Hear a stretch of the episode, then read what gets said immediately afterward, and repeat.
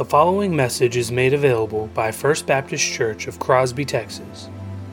For more information or to help support our ministries, please visit us online at f b c crosby dot org. I will bless the Lord at all times. His praise shall continually be in my mouth. My soul makes its boast in the Lord. Let the humble hear and be glad. O magnify the Lord with me, and let us exalt his name together. I sought the Lord, and he answered me, and delivered me from all my fears. Those who look to him are radiant, and their faces shall never be ashamed. This poor man cried, and the Lord heard him, and saved him out of all of his troubles. The angel of the Lord encamps around those who fear him, and delivers them. O taste and see that the Lord is good. Blessed is the man who takes refuge in him. O fear the Lord, you his saints, for those who fear him have no lack. And all God's people said, Amen. You may be seated. Would you pray with me?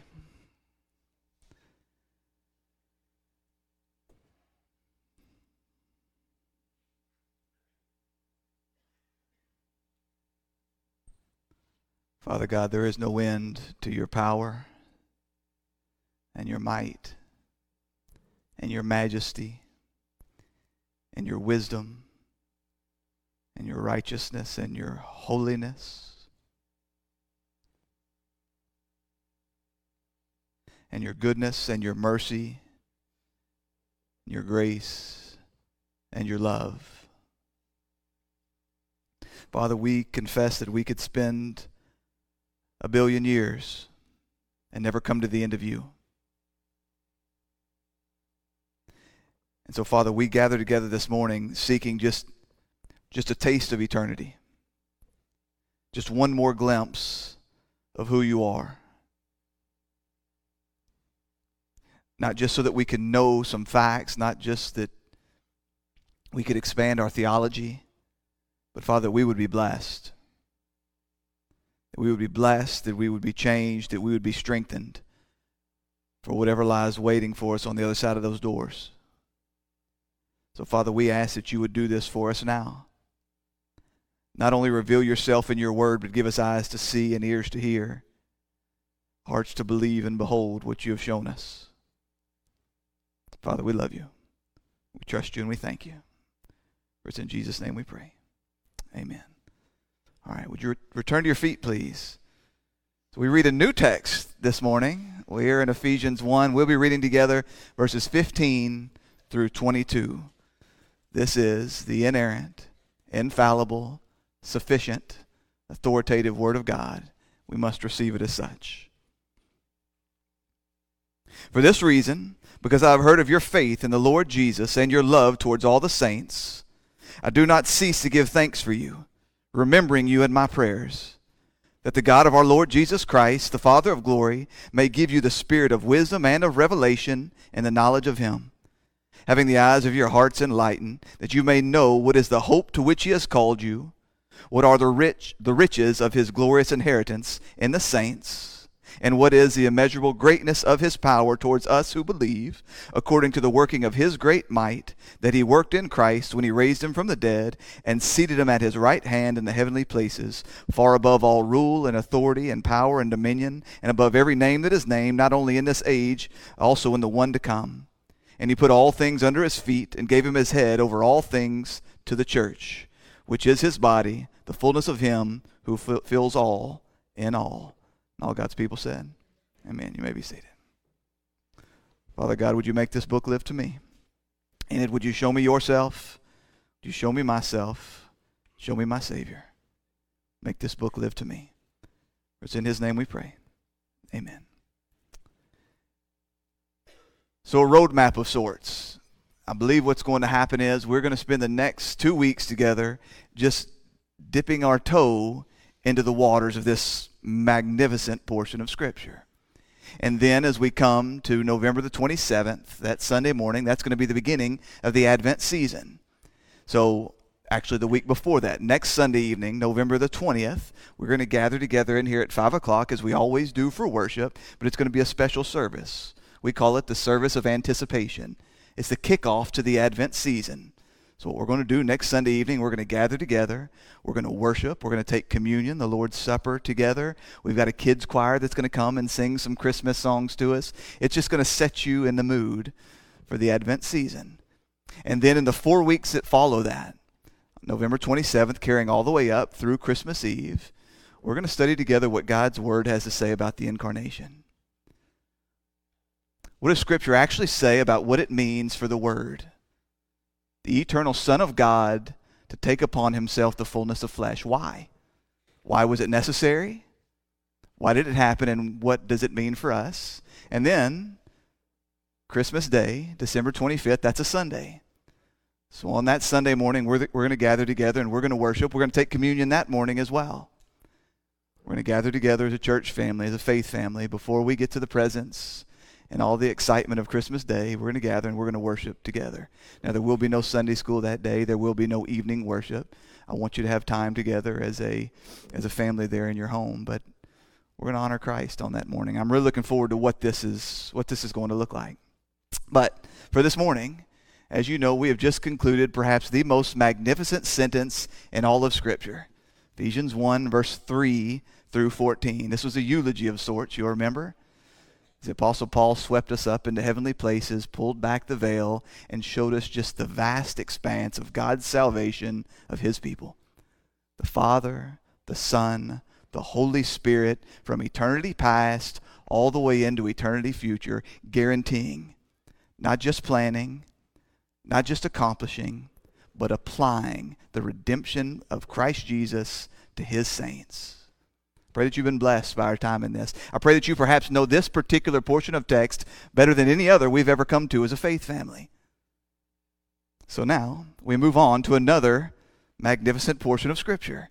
Another really, really long sentence. We don't find our first break in the language here in the English tra- translation until the end of verse twenty-one. What we find here is a word of thanksgiving and of prayer. Now, this is Paul's, this is his pattern.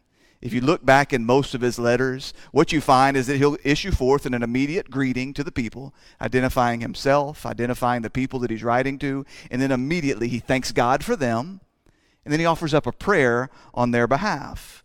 Now, this prayer that we find here, this word that we find here, it, it breaks down like this. In verses fifteen and the first half of sixteen, we see Paul expressing thanks, giving the reason for his gratitude, the, the impetus for his prayer. And then as we carry on through the second half of sixteen, all the way down into twenty-three, we see how he gives insight into what that prayer looks like. What kind of things does the Apostle Paul pray for the church? Now, anytime God determines that he's going to give us insight into these inspired prayers of the apostles or of Christ Jesus himself, we do well to perk up. You see, there's a, there's a common common conversation that I have with believers. Oftentimes they, they come to a point where they, they understand what it means to study the Scriptures, and they know what it means as a faith family to gather together in sober-minded worship and communion with the Lord, but they struggle at the area of their prayer life. What is my prayer life meant to look like? What sort of things am I allowed to pray for? How do I find confidence when praying to God? Well, we praise God that he's given us some insight. These are the inspired words of God showing us, how should my saints pray? What sort of things should they be praying for? So I would encourage you this morning to go back and just study some of the prayers, the great prayers that God has revealed to us in Scripture. I'm, I might give you a few to consider for yourself. Go to Numbers fourteen and look at Moses' prayer of selfless intercession on behalf of these sinless people who have dishonored God. Go and listen to this woman called Hannah's prayer in First Samuel two as she praises God for this child that he has given to her, only for her to turn around and dedicate him back, give him back to the Lord.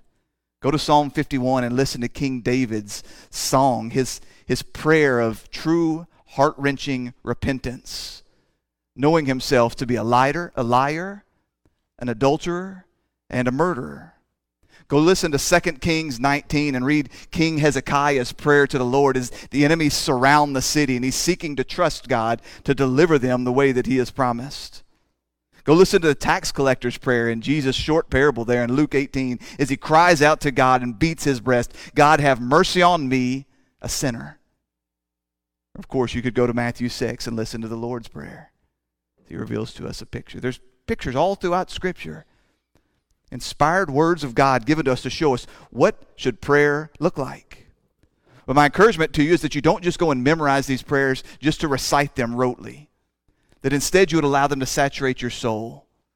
That you would come to God and you would consider, what was the circumstance, what was the situation that this man found himself in? What were the emotions that accompanied this prayer? I'll find, I believe that you'll find often that you're in similar situations. That's the beauty of what we now do on Wednesday nights. On Wednesday nights we gather together and we study a different psalm. The hymn book of the early church, the hymn book of God's people. What you come to realize is that the prayers of the people, the songs of praise of the people, they run the full gamut of human emotion and experience. I think if we're not careful, we can have this idea that worship and, and true meaningful prayer, it only comes at certain stations in life. It only comes when we have certain emotions, whether those be very high or very low.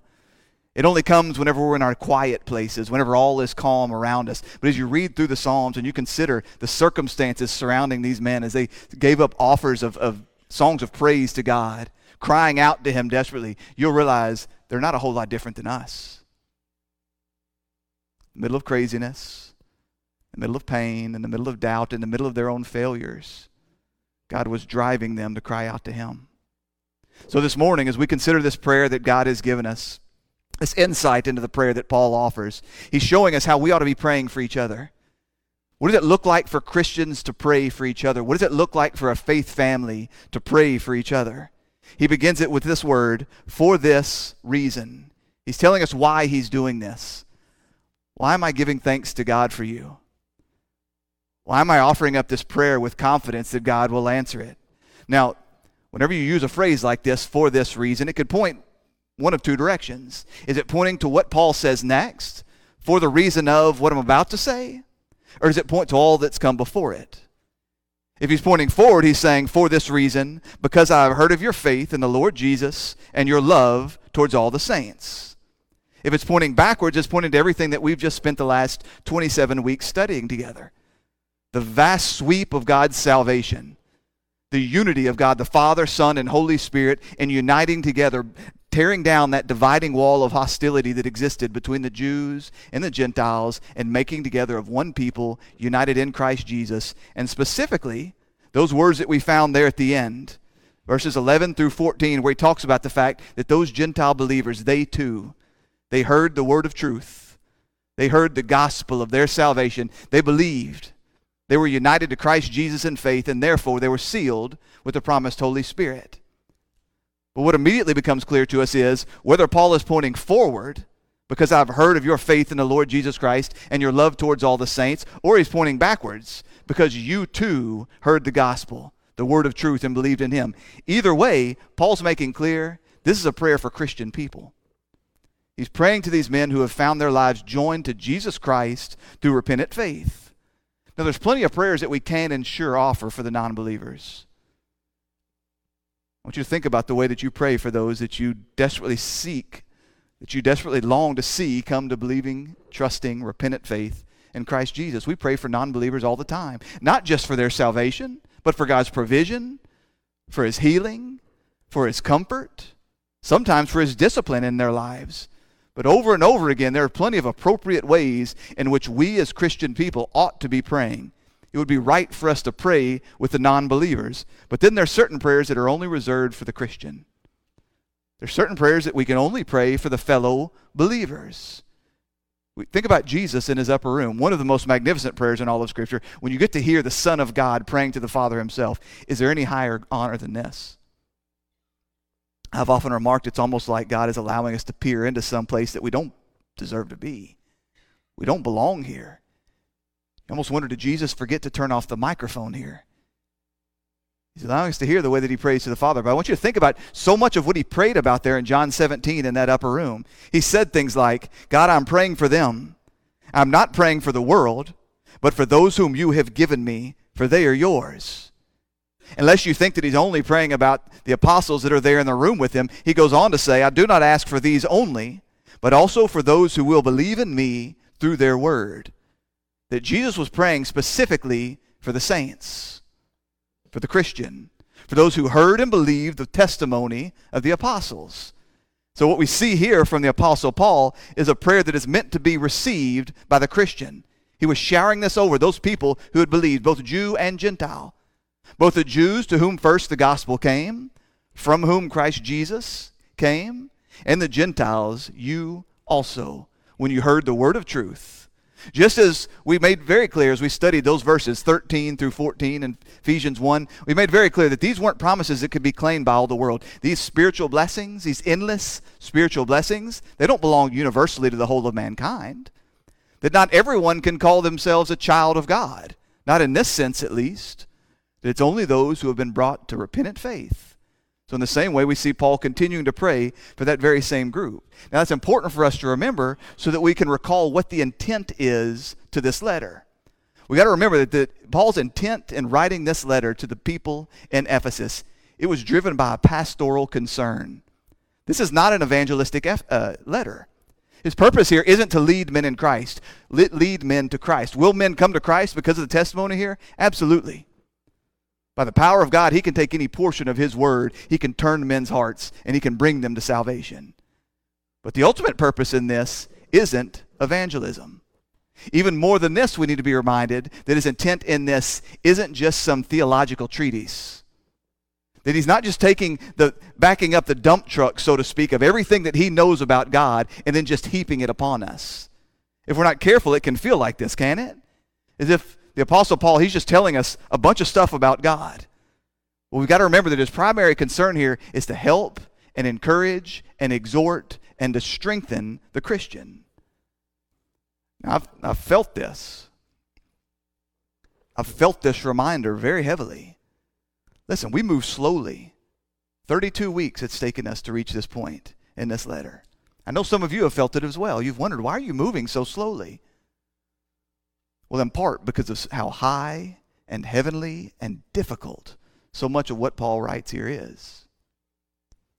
But I've, I've felt the burden on my heart at times to make sure that we didn't just become a bunch of big-headed Pharisees, just gathering up all the information we can know about God, and, and our minds grow.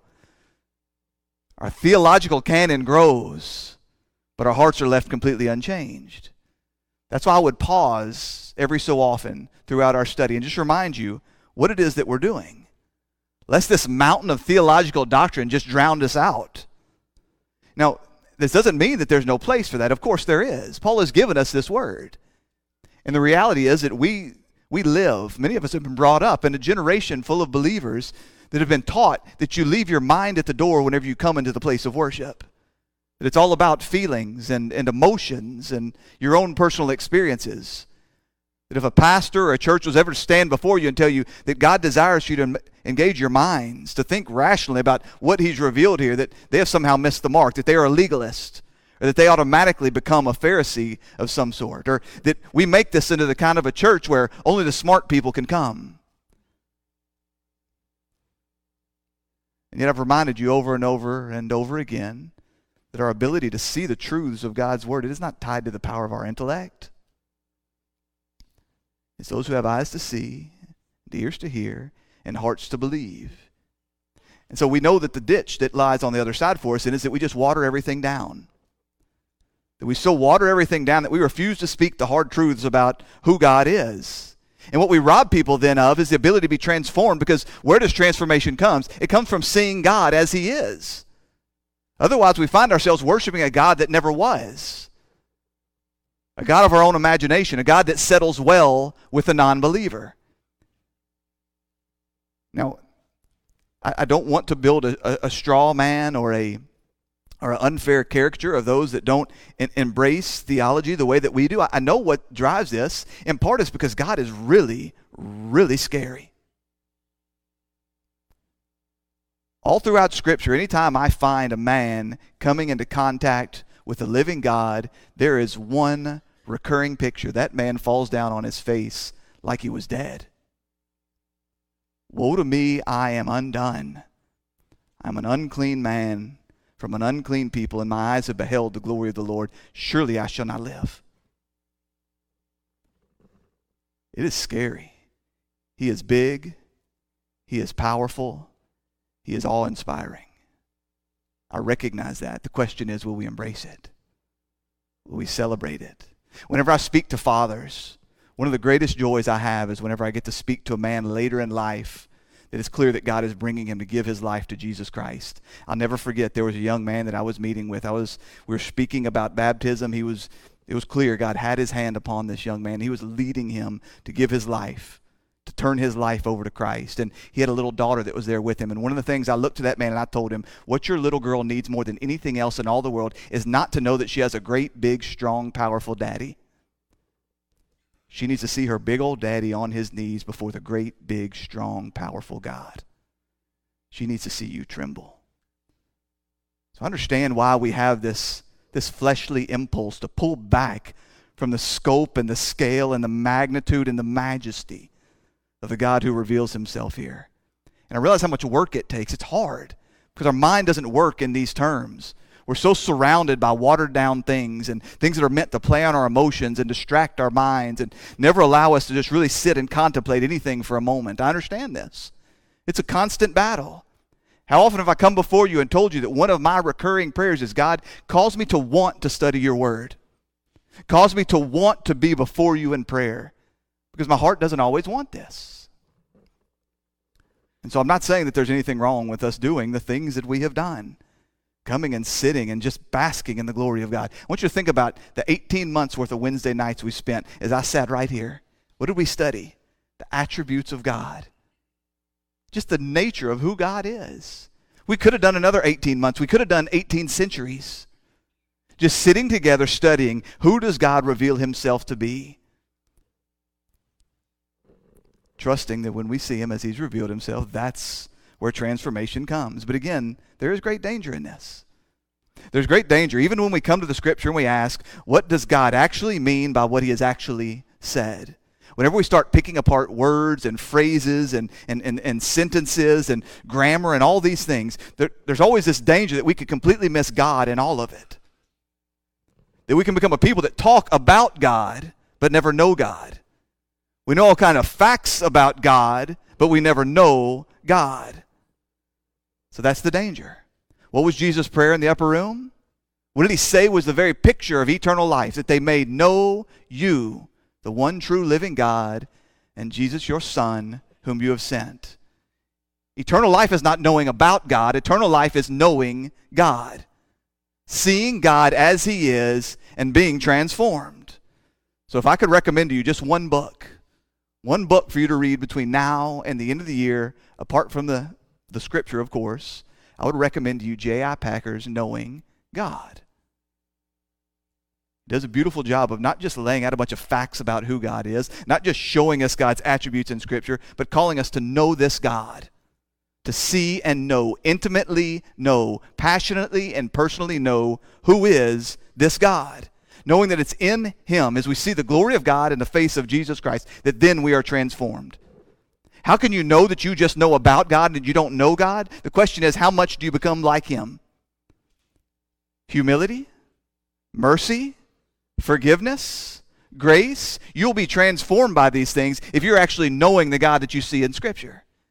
If you find yourself becoming haughty or prideful or short-tempered, or disrespectful of others that don't have the same passion you have for the theology that you see in Scripture, then you don't know God. You just know about God. That's why Paul says here in verse eighteen, we'll come to this in a few weeks, that his prayer is that they would have the eyes of their hearts enlightened. See, Paul doesn't just want their minds to be enlightened. He wants their hearts to be enlightened.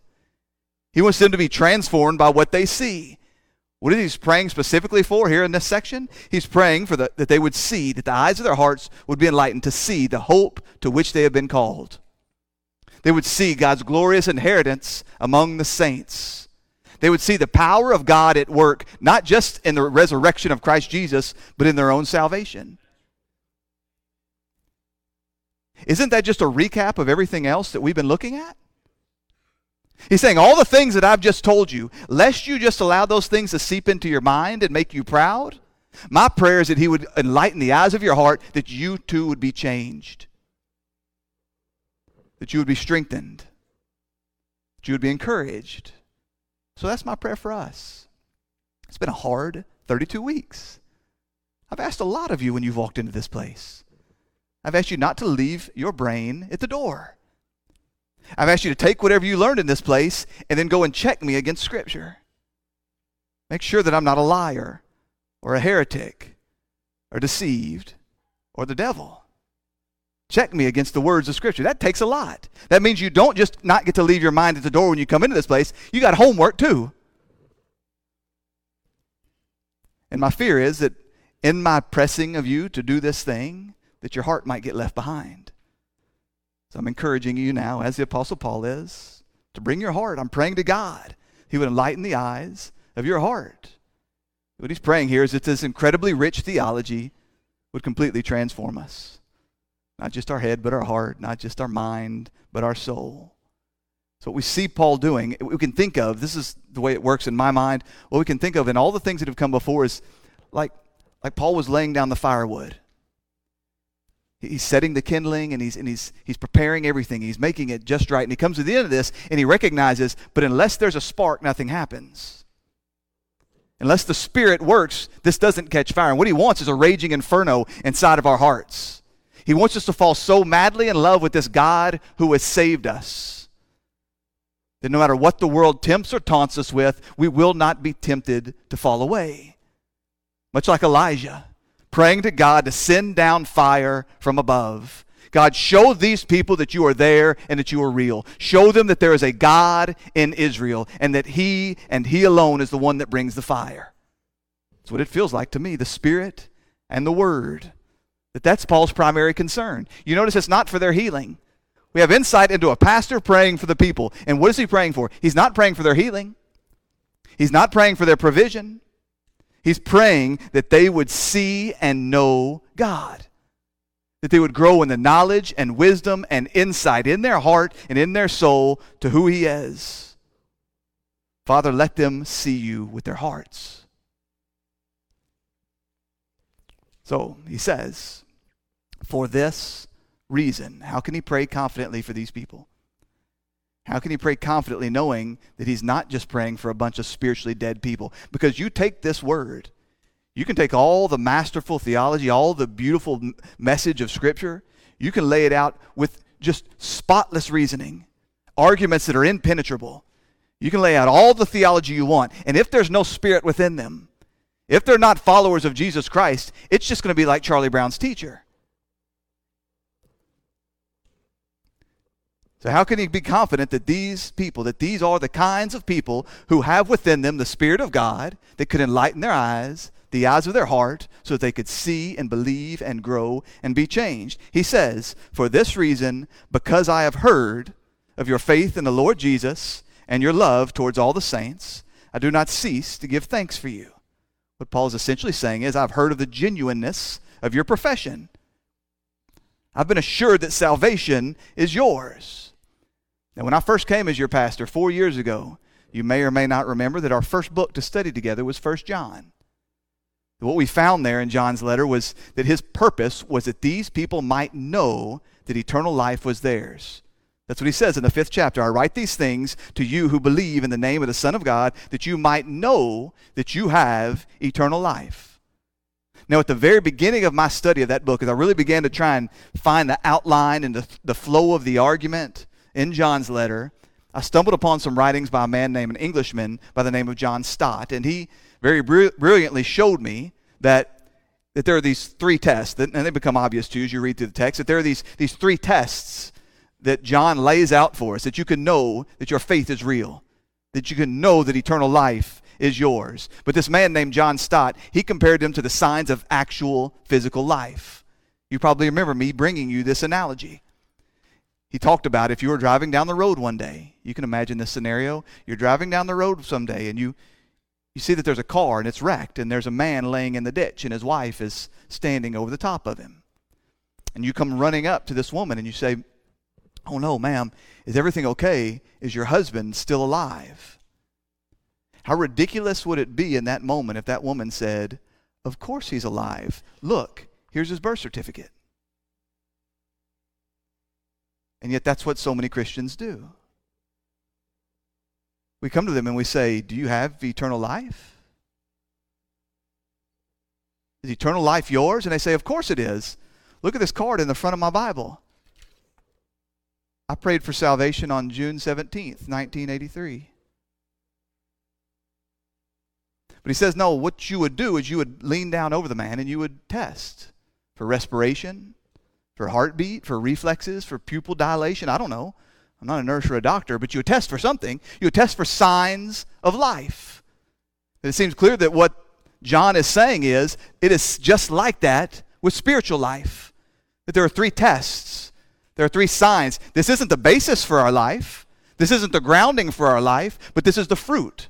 This is the evidence that spiritual, eternal life is ours. Number one, a orthodox, biblical understanding of who Christ Jesus is, namely the Incarnation. Number two, a personal life of holiness. And number three, a love for the people of God. Again, this is not the basis of our salvation.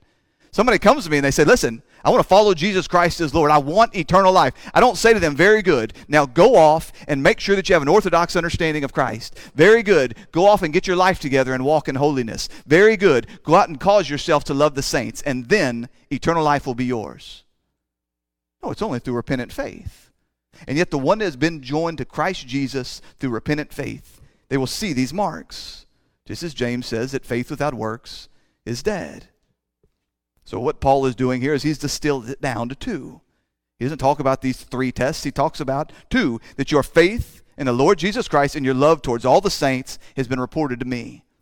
Now, if you read through Paul's letters, you'll repeatedly find him speaking of faith and love together. One man this week called it the acid test. What is the acid test that eternal life is yours? What is the acid test that your faith is real? It is this. I've heard of your faith in the Lord Jesus Christ and your love towards all the saints. First Thessalonians three six, Second Thessalonians one three, or the parallel to this morning's passage, Colossians one four. We see it over and over and over again, faith leading to love. That that's the signs that we look for. That's how we can know that eternal life is ours. The true test of genuine faith. Faith, faith producing love for all the saints.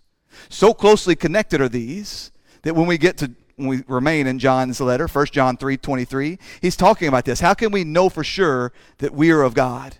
How can we rest assured in our hearts that we are of God? He says that we keep his commandments. First John three twenty-three, and this is his commandment. What is his commandment? That we believe in the name of his Son, Jesus Christ, and love one another, just as he has commanded us. He's making clear that true faith in Jesus Christ will always, always, always lead to love for the saints. But it's never the other way around. You've seen churches that sought to make love the means of salvation. That sought to make love the end-all, be-all, and completely missed faith in Christ Jesus as Lord. And beloved, you can't have love without faith. Not this kind of love. Not true, enduring love for the saints. It must always begin with a people that are united in their faith in Christ Jesus. Faith in Christ first, driving the love. That's why we spend so much time presenting and talking about what is true repentant faith. Because if we seek to build unity around anything else, if we skip right over this and we think, we think, you know what, we're not going to talk about difficult doctrines. We're not going to talk about who Christ Jesus really is. We're not going to talk about what true repentant faith is. We're going to skip right to the unity, right to the love, right to the fellowship. You'll find that you've got nothing. You've got fool's gold. You've got a vapor that's always vanishing. So we spend so much time talking about what does true repentant faith look like. It begins, of course, with the knowledge of who Christ is. Who is he? You can't believe in a Christ who doesn't exist. Who is he and what has he done? Then we move on to talk about the necessity to believe these things to be true. Do I believe what the Scripture says about Jesus to be true? But even that's not enough. The question is, am I now trusting in that? You remember this from four weeks ago. We just basically presented the gospel and talked about what does it mean to come in repentant faith, to rest the whole of yourself upon it, the fullness of your weight upon it, to live your life in such a way that you look up and say, if this gospel proves to be a lie, then I'm in deep, deep trouble because I have not hedged my bets. But it's then as we have been found united in Christ Jesus that your hearts are going to be drawn to the fellow, fellow saints, to other believers. You know what this looks like.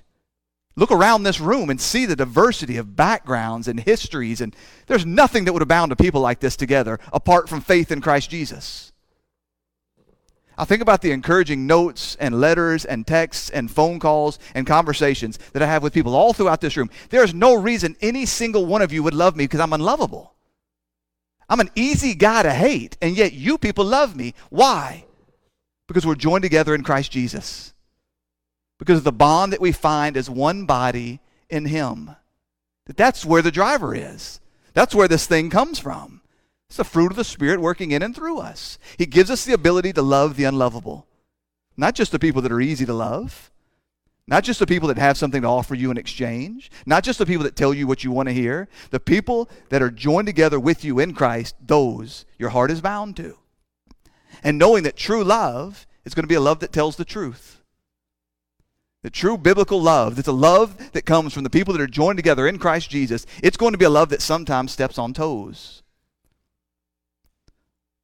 That while love overcomes a myriad of sins, while love is quick to forgive and slow to anger, while love assumes the best about the brother and sister sitting in front of you, love does not sit silently as a brother or sister whom you love seeks to drive their life off of a ditch, to run their life off of a cliff. Love does not sit silently as the bride of Christ is attacked and threatened with destruction. That love tells the truth. So what the Apostle Paul says is, because I've seen evidence of this in your life, because I've seen this kind of faith, I've heard word of this kind of faith, that you have the kind of faith that has joined you once and for all to Christ Jesus as Lord. And because I've seen evidence of this faith playing out in the love that you have for one another, I do not cease to give thanks for you. Now, that's a weird phrase, right? He's not just thanking God for the faith and the love that these men have. He's thanking God for these men. Why does Paul care?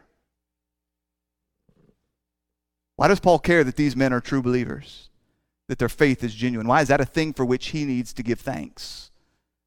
Paul's not a man that's worried about numbers. He's not about a man that's, that's worried about going back to the church in Antioch or the church in Jerusalem and reporting about all the converts that he has won. What is it about these men that makes Paul so very thankful to hear that their faith is sincere and that their love is genuine? I thought about that a lot this week. That was the, the primary focus of my studies this week. Thinking through, why, why is this a driver for thanks for Paul? And then I stumbled across, uh, actually a, a brother sent me a clip from a sermon that was almost completely unrelated to this, but it's it's amazing the way God will do this, right? He'll take a thought from another pastor or another Christian as they're chasing down a thread of something in Scripture, and immediately you see it arcing right to where you are in your own life, right to where you are in your own studies. And so this sermon was from Second Timothy, the end. It's, it's, you're coming to the end of Paul's life. And I want you to just picture what Paul looks like by the time he gets to the end of his life. How many lashes he has received. How busted and gnarly his hands must have been. Shipwrecked. I, I imagine he can't have weighed more than a buck twenty. I mean, skinny and, and, and withered and beaten down and exhausted and hated by so many.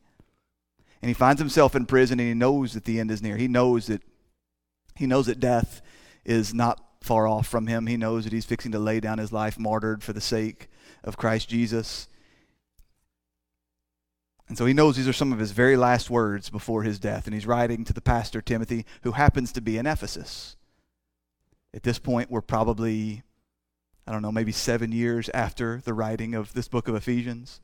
And this is what he says. I want you to pay attention to two names in this text. I want you to pay attention to the name Alexander and the name Demas. This is Paul writing to Timothy. Do your best to come to me soon. For Demas, in love with this present world, has deserted me and gone to Thessalonica. Crescens has gone to Galatia, Titus to Dalmatia. Luke alone is with me.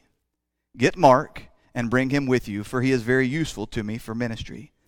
Tychicus I have sent to Ephesus. When you come, bring the cloak that I left with Carpus in Troas, also the books, and above all the parchments.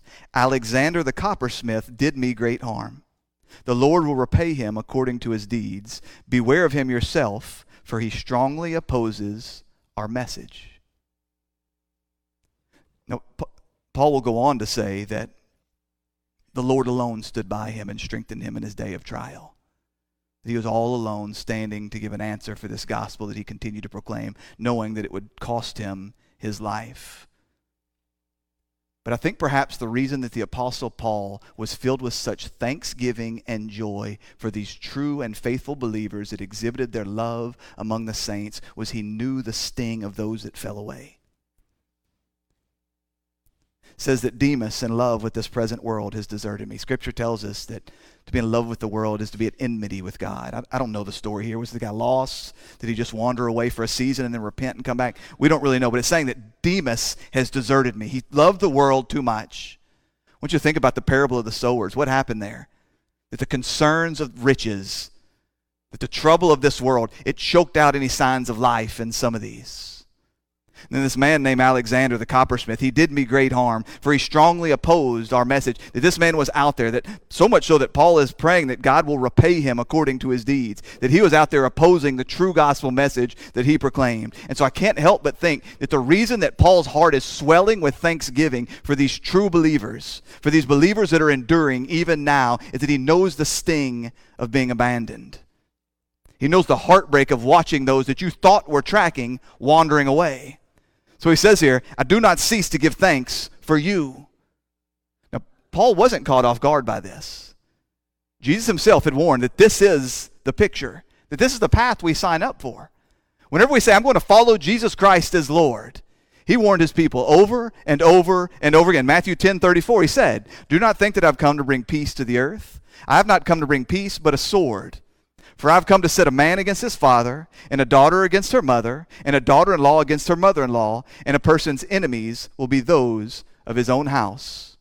Whoever loves father or mother more than me is not worthy of me. Whoever loves son or daughter more than me is not worthy of me. Whoever does not take his cross and follow me is not worthy of me.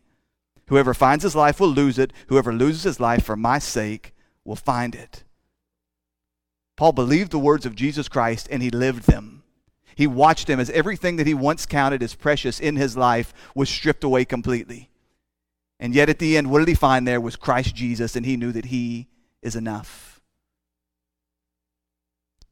Beloved, this is the picture of what we've signed on for. You're going to endure.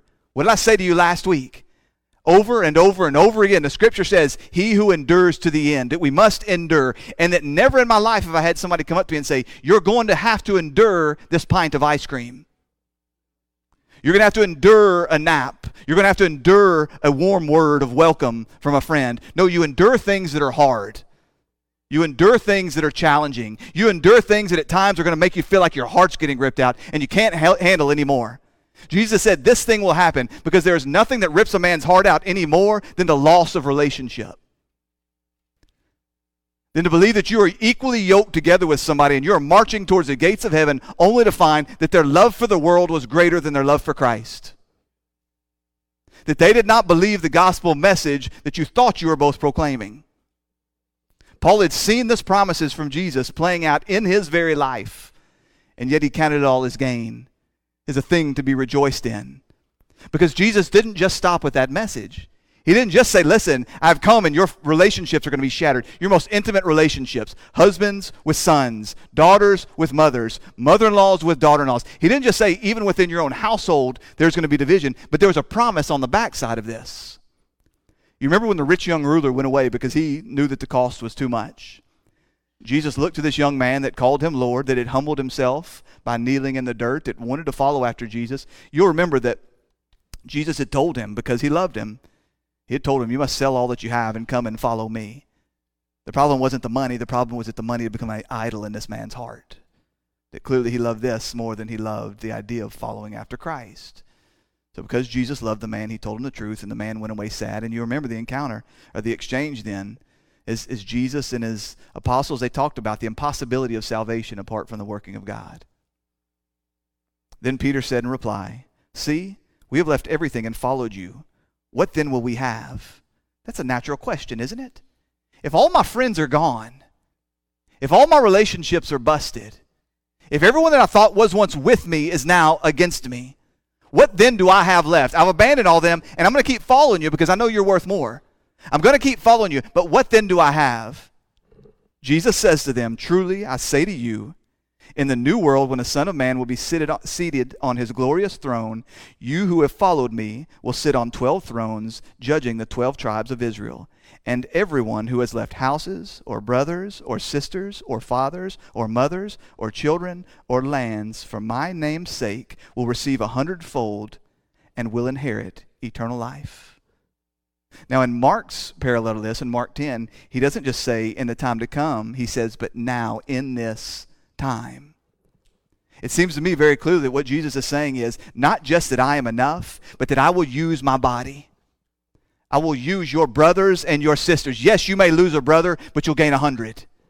Yes, you may lose a mother, but you'll gain a hundred. I don't think he's just talking about himself. Ultimately, is he our hope? Of course. Ultimately, is he more than enough? Of course. But he says, look around you. I will surround you with other believers. I will give you a new family to make up for the one that you have lost. That's why he says, I do not cease to give thanks for you. Peter's speaking to the church in Ephesus. He's speaking to his own heart. He's speaking to us here this morning, and he's saying, yes, some will leave. Some will fall away. Some will abandon the course. Some will attack you and oppose your message, but look around at who has stayed. Look around at those who have endured and thank God. Because not only is their faith a gift from him, so is their endurance.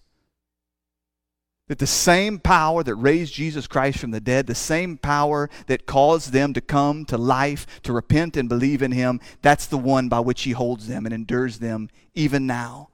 He says, look around and give thanks. Because Paul knew how difficult life was in a city in love with Artemis. Paul knew how tempting it was to turn away. He knew about the taunts and the temptation and the attacks and the loss of relationship and even death. He knew how difficult it was. And he knew how difficult this thing that he was calling them to was. Listen, when he prays for us, that the eyes of our heart might be enlightened to grow in the knowledge and the wisdom and the understanding of the things of God, you need to understand that the way that most often happens, the means that God most often uses, it's not sitting right here on a Wednesday night. It's getting your head kicked in out there. It's sitting in a hospital room, sitting in somebody's living room.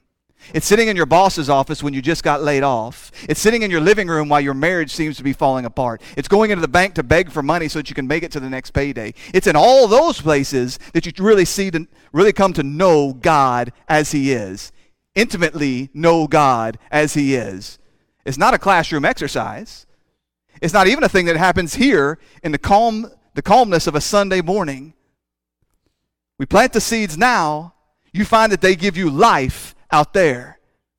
And so when Paul prays for this thing, if the Ephesians knew what was up, if you knew what was up, you might be tempted to say, thanks, Paul, but pray for something else. Because I know what that means. When you pray that I would know God more intimately, when you pray that I would know him with the eyes of my heart, I know what this means, and it means trouble. It means sorrow. It means pain. It means suffering. It means the refining fires of this life. You see, Paul wasn't praying for an end to persecution. He didn't say, God, protect them from the threats and the taunts and spare their life. He's saying, God, I pray that through all of this, they would see you. That is everything that they once cherished is stripped away. Again, I say, they will find you there, and they will know that you are enough. And how much more precious then do those who walk with you become? Beloved, I tell you, look around. Look around and see who is here. And thank God. He's not called you to do this as a lone wolf. He's not called you to carry your own burden all the way to the very end. He says, I'm going to send around you like-minded, faithful, saint-loving men and women. You're going to do this life with them. They too will have their hearts ripped out. How many times have I told you that this Christian life, it will rip your heart out in the best kind of way?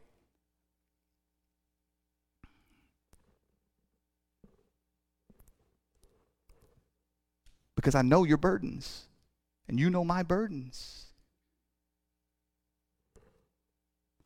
And so Paul knows what he's asking these people to do is impossible apart from the work of God. It can't be done. That's why so many people fall away. And he knows that what he's calling them to do, he's calling them to do in the middle of wartime. Church, you know this. We are a wartime church. There is spiritual warfare raging all around us. There is an enemy sur- just, just prowling around us, desperately seeking to destroy you and your children. So we must live with a wartime mentality, a wartime people with a wartime mentality, recognizing that what lays ahead, there is no promise of ease. There's a promise of great pain and trial and suffering. So as we sit in a place like this, we look around and we say, thank God that you have caused these people to walk through this with me. I want you to think about some of the things that Paul had witnessed there in Ephesus. See, it's weird that he says, I've heard of your faith and your love towards all the saints, because he was there. You go to Acts nineteen. Paul was there for almost three years. He was there and he saw the Spirit of God coming upon these people in a very tangible way. Witness to the fact that, that the Spirit was at work within them. We see that in Acts nineteen six. He was also there whenever there was a riot. The pagans rioted and they, they wanted to destroy them because this gospel that they proclaimed, it was threatening their way of life. It was threatening their livelihood. He was also there when they got kicked out by the religious people. He was also there when the religious establishment felt threatened by this gospel that they preached. And so they had to pull back from them into a more secluded place. They had to pull away and they said, fine, you can have this place and we will go over here and worship God. So he knew what it was like to be attacked by the pagans. He knew what it was like to be attacked by the religious establishment. He had seen all of this. For nearly three years he was there with them, teaching and exhorting and encouraging and sharing the gospel with these people. And now here we are almost ten years later, and what does he find out? That their faith continues on. There have been even people added to their number. And so he thanks God. It says that he thanks God without ceasing. He thanks God day in and day out. Every time he goes to the Lord in prayer, he's saying, I thank you, God, for the church in Ephesus who continues on. Not just for the church corporate, but for those individual saints whom you have caused to not just trust in Christ Jesus, but to passionately love your saints. Now, were they perfect? Of course not. No, we don't we don't see the same kind of words of rebuke from Paul here in letter to the Ephesians that we do maybe in his letters to the Corinthians. We we don't know what specific problems they had, but you can be sure that this was not the perfect church. Paul wasn't thankful for them because they had all their stuff together. He wasn't thankful because they didn't have their challenges. He wasn't thankful because they were the only infinitely faithful church in all of history. But ultimately, he was thankful, not for their gifts, not for their works, not for their talents, but for them, for the existence of blood-bought, Spirit-filled saints of God. I do not cease to give thanks for you, remembering you in my prayers. He knows that the only way that they're going to endure is to see and know God. This is why he's remembering them. He, he begins his prayer to God by thanking him.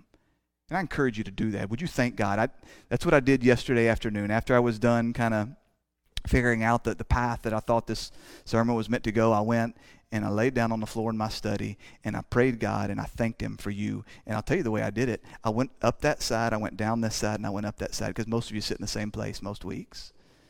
I was able to picture your face and I was able to thank God for each of you. Thank God. And then I prayed, dear God, by the power of your Spirit, would you cause them to endure? And I know that endurance only comes if they see your glory in the face of your Son, Jesus Christ. So would you enlighten the eyes of their heart to see and to grow in this sight, to grow in their vision, to grow in their love for you? That's what Paul prays for here. He's praying, dear God, don't let the vision just stop in their minds.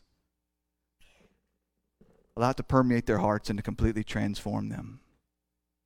But you'll notice again that Paul doesn't wait until his own life is in order to do this. He's in prison. He's in prison. And again, I tell you, his life is physical life is all but faded from him. He's beaten. This is not the same time he was writing to Timothy, but even at this point, his his his, his body has borne the brunt of, of a lot. He himself is sitting in prison, and what is he doing? He's thinking about others. Because here's the thing. If we sit in this room right now and we go, well, yeah, yes, yes, we should be thankful for the saints, and we should pray on their behalf. We should seek God's Spirit enlightening eyes for their heart. Yes, we need to pray for our brothers, but you know what? I got so much going on right now. I don't have time for this. I've got so much going on right now. I can't put my heart upon this. What excuse do you have if Paul had no excuse? The waters are never going to be calmer. You you may have these you may have these little lulls, these little seasons, but you know that there's something just waiting on the other side. And so we don't wait for those moments. We don't wait for those mountaintop moments. We don't wait for those plateau moments. We don't wait for those moments when all the waters are calm, and then we go to thank God. And then we go to pray on their behalf. It's now, in the middle of the turmoil, in the middle of the suffering, in the middle of prison, that we're praying for each other. Because the same enemy that's seeking to destroy you is seeking to destroy them. So I conclude with this. Romans twelve nine. Let love be genuine. Abhor what is evil. Hold fast to what is good. Love one another with brotherly affection. Outdo one another in showing honor. Do not be slothful in zeal. Be fervent in spirit. Serve the Lord. Rejoice in hope. Be patient in tribulation. Be constant in prayer. Contribute to the needs of the saints and seek to show hospitality. Bless those who persecute you. Bless and do not curse them. Rejoice with those who rejoice. Weep with those who weep. Live in harmony with one another. Do not be haughty, but associate with the lowly. Never be wise in your own sight. Repay no one evil for evil, but give thought to do what is honorable in the sight of all. If possible, so far as it depends on you, live peaceably with all. Beloved, never avenge yourselves, but leave it to the wrath of God, for it is written, "Vengeance is mine, I will repay, says the Lord." To the contrary, if your enemy is hungry, feed him. If he is thirsty, give him something to drink. For by so doing, you heap burning coals on his head. Do not be overcome by evil, but overcome evil with good. Father God, we praise you and we thank you.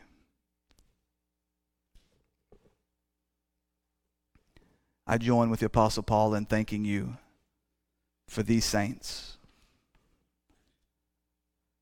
for these whom you have chosen before the foundation of the world, who you have secured by the blood of your Son, Jesus Christ, whom you have brought by your Spirit to trust and believe in Christ Jesus, and for the love that is in them. I thank you for this family that you are building. Father God, I pray that no spirit of discouragement or dissatisfaction or fear or anxiety would take hold, but that, Father, we would live with a constant spirit of thanksgiving to you, not just for your good gifts, but for this family, the body, the bride of Christ Jesus. Father, my prayer is that as we leave this place today, we would be strengthened and encouraged. We would be ready to tackle whatever comes next and trust that you are working all things for our good and for your glory. So, Father, as we lift our voices together one more time, I pray that you would receive these words of praise, that you would be honored, that we would be changed. Father, we love you and we thank you. For it's in Jesus' name we pray. Amen.